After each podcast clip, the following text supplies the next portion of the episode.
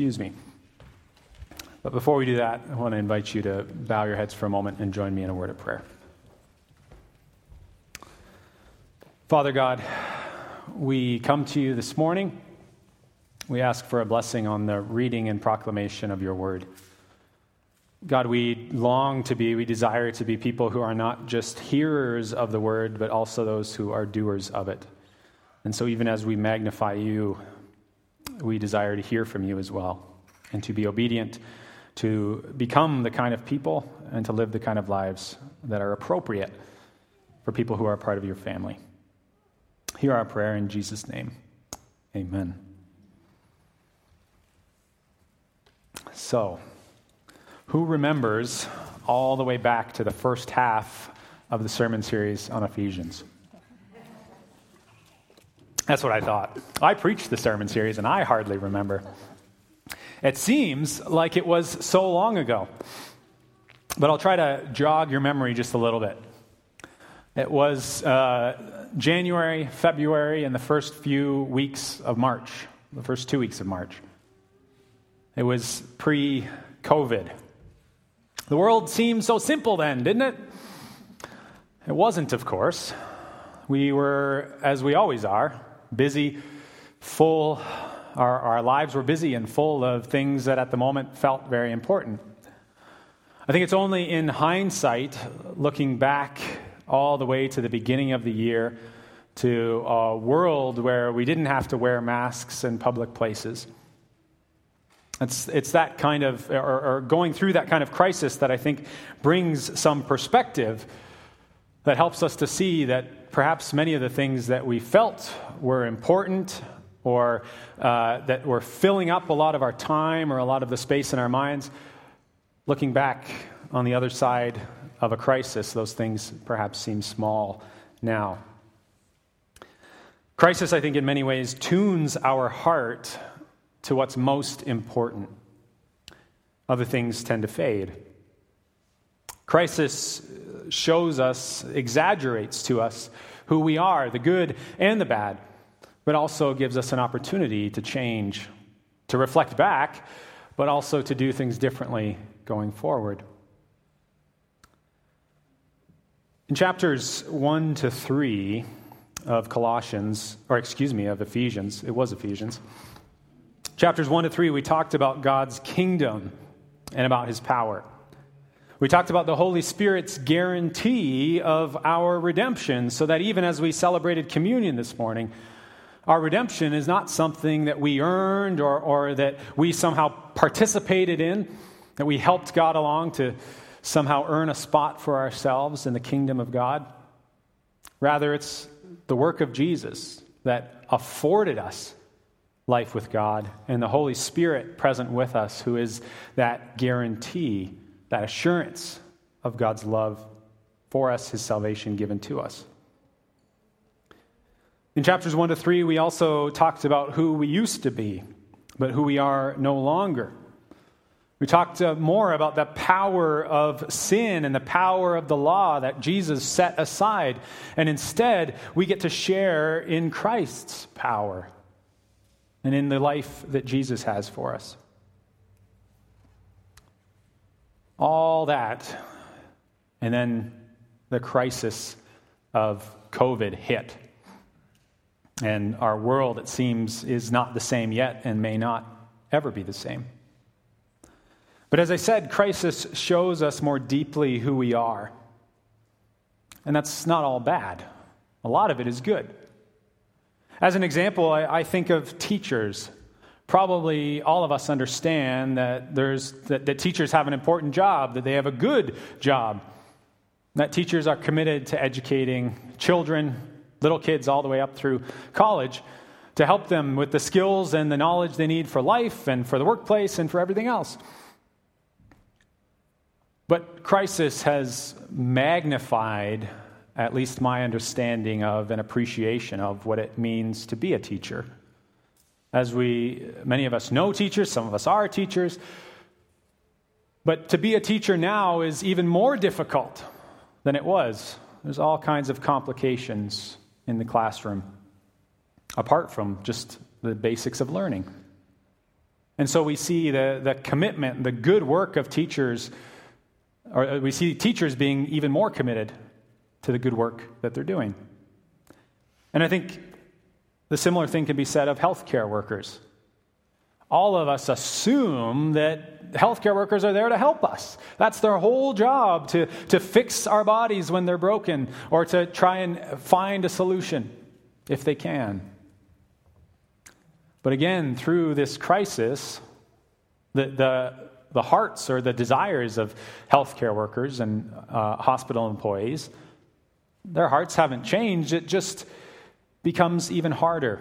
And so, for someone on the outside looking in, that goodness is magnified all the more. They see their commitment to heal and their commitment to bring wholeness magnified in my mind, exaggerated in a good way. But crisis can also show us more deeply who we are in negative ways.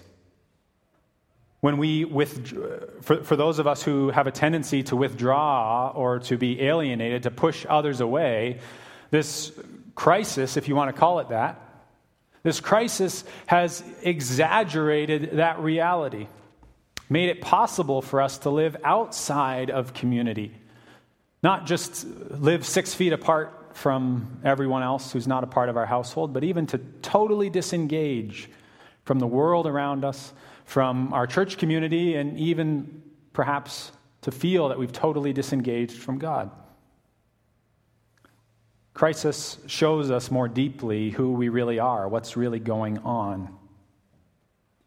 But it's also an opportunity for us, an opportunity to turn, to change, to grow. It's an opportunity to be transformed. Conversion, like we're going to read about in just a moment, conversion is one of those kinds of crises. Now, for Christians, conversion isn't the only crisis, obviously. We don't uh, one day believe nothing, put, pray a prayer, and, and our lives are totally and completely transformed. We never have to deal with sin again. That's not how it goes. But conversion is a moment of crisis, and for, for many of us, even all of us, we have to fight that daily battle of setting aside that old self, who we used to be, and being transformed into who God is making us to be. And so that's what uh, we're going to touch on this morning as we get back into the swing of things, back into the rhythm of Ephesians. And so this morning, we're going to get into just a few of those specifics about who we are and who God has made us to be. And then next week and going forward, we're going to remember uh, or we're going to focus on who we are becoming. So this morning, uh, hear these words from Ephesians chapter 4, verses 17 through 24. So, I tell you this, and I insist on it in the Lord, that you must no longer live as the Gentiles do, in the futility of their thinking. They're darkened in their understanding and separated from the life of God because of the ignorance that is in them due to the hardening of their hearts. Having lost all sensitivity, they've given themselves over to sensuality so as to indulge in every kind of impurity. And they're also full of greed. That, however, is not the way of life that you learned when you learned and heard about Christ, and when you were taught in Him uh, in accordance with the truth that is in Jesus.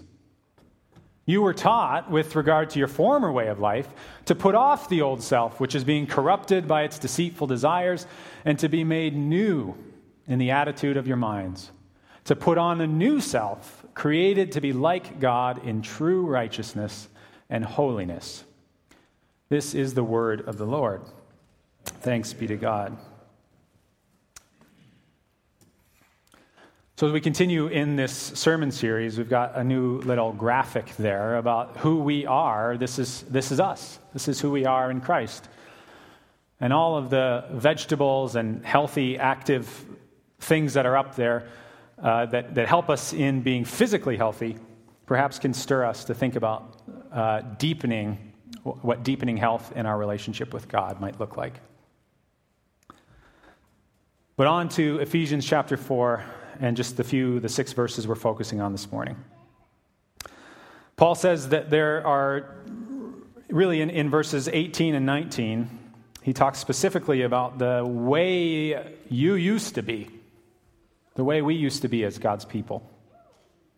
He says that we were ignorant because we hardened our hearts, that we became insensitive and impure, or as the NIV says, I'll get this right, that we lost all sensitivity, given ourselves over to sensuality so as to indulge in every kind of impurity.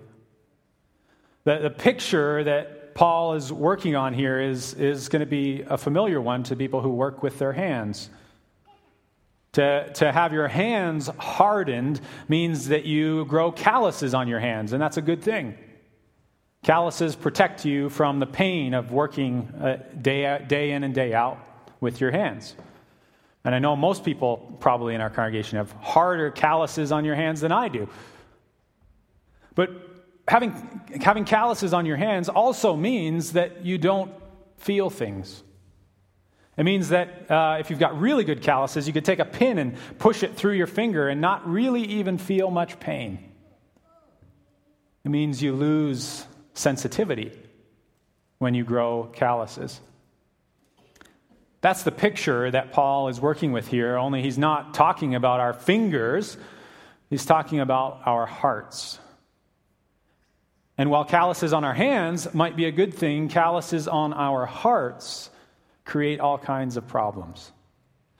Hardness of heart or calluses on our hearts mean that we lose sensitivity to who God is, to what He's saying to us, to who we are, to our place in the world. We lose sensitivity even to care for others, even those who are most close to us.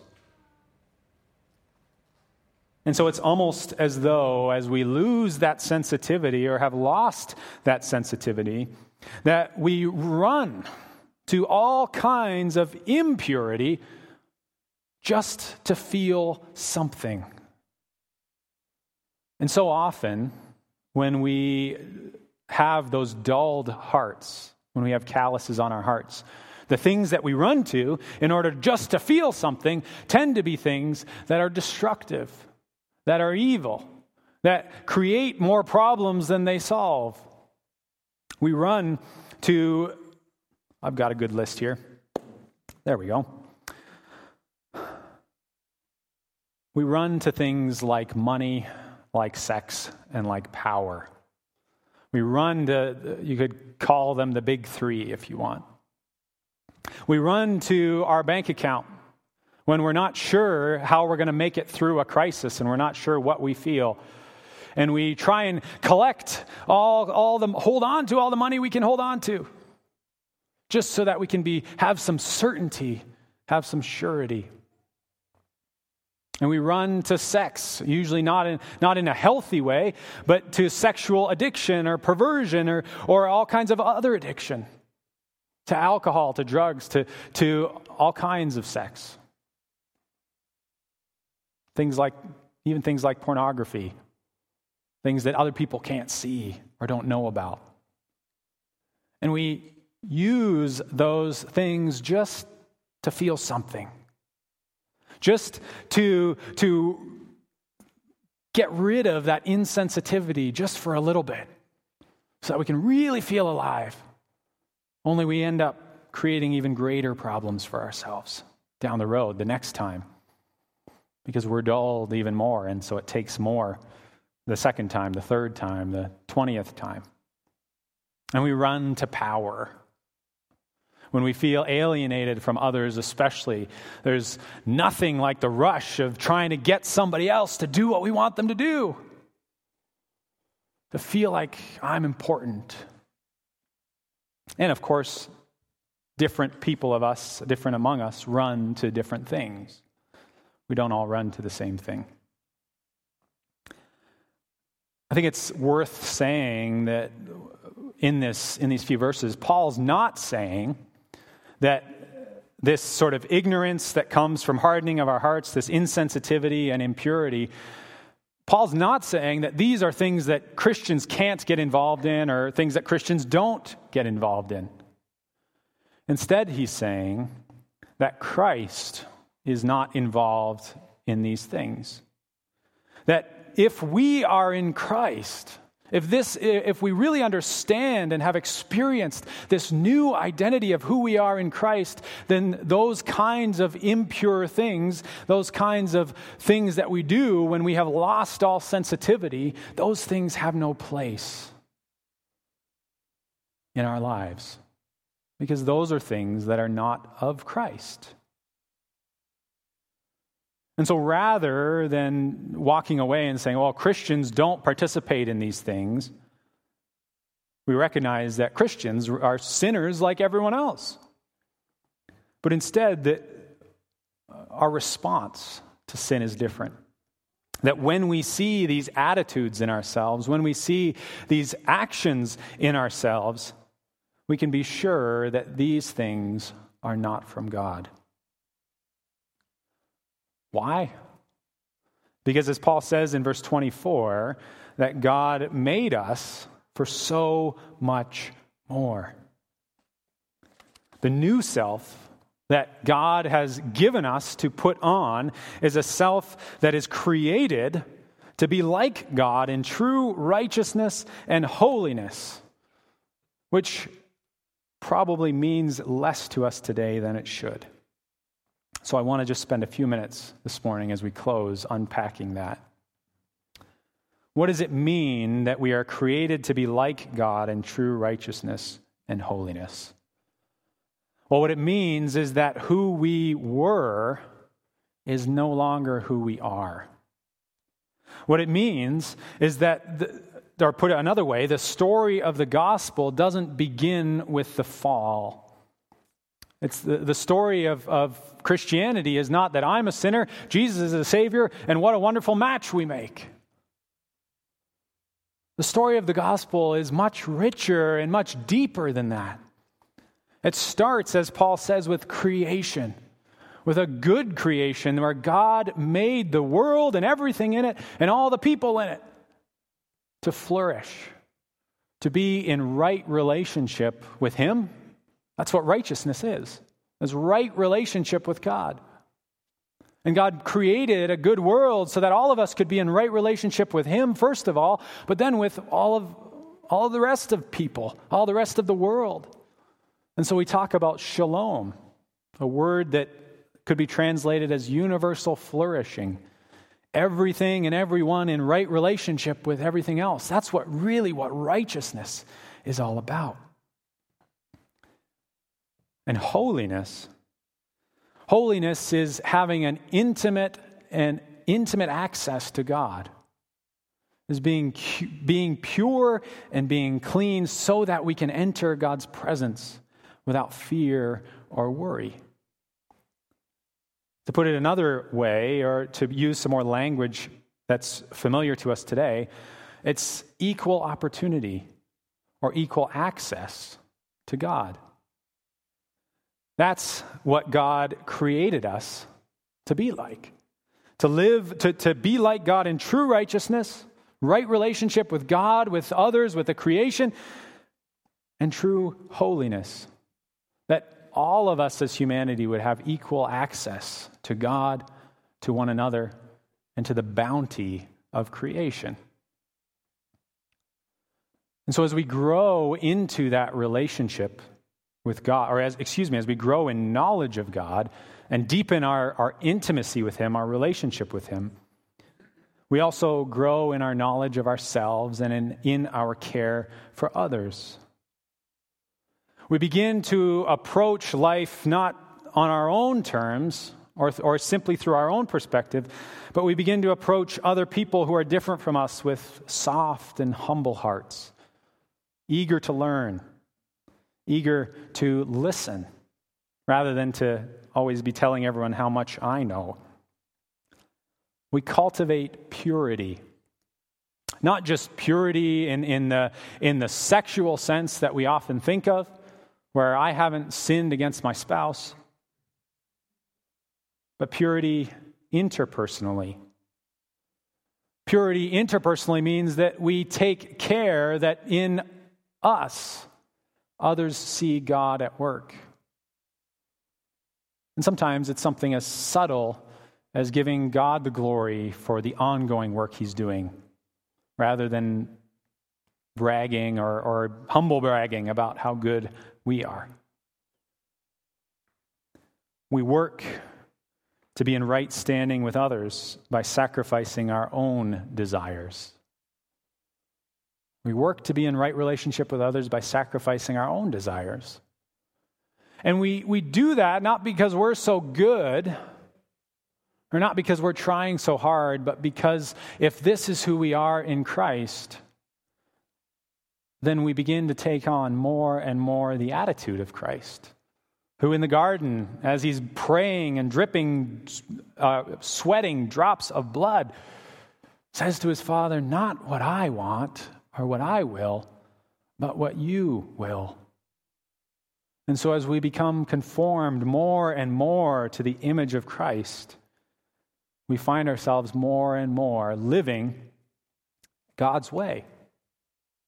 Taking off that old self, putting on the new being who we are, not who we used to be,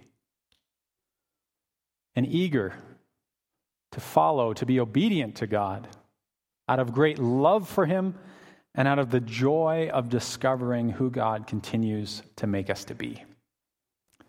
Let's come to God in prayer. God, crisis, as we began this morning, crisis is always that inflection point the opportunity for us to see the good, to see the bad, but also to change. And as Christians, we profess that the most meaningful change in our lives is not what we bring about ourselves or try really hard to accomplish ourselves. The most meaningful change comes from you. And so we ask this morning that, like our Savior Jesus, you would grant us the grace and the humility to say, Father, not what I want, but what you want. And then, God, give us the clarity to hear you well and the boldness to follow with our feet, with our hands, and with our lives. In Jesus' name we pray. Amen.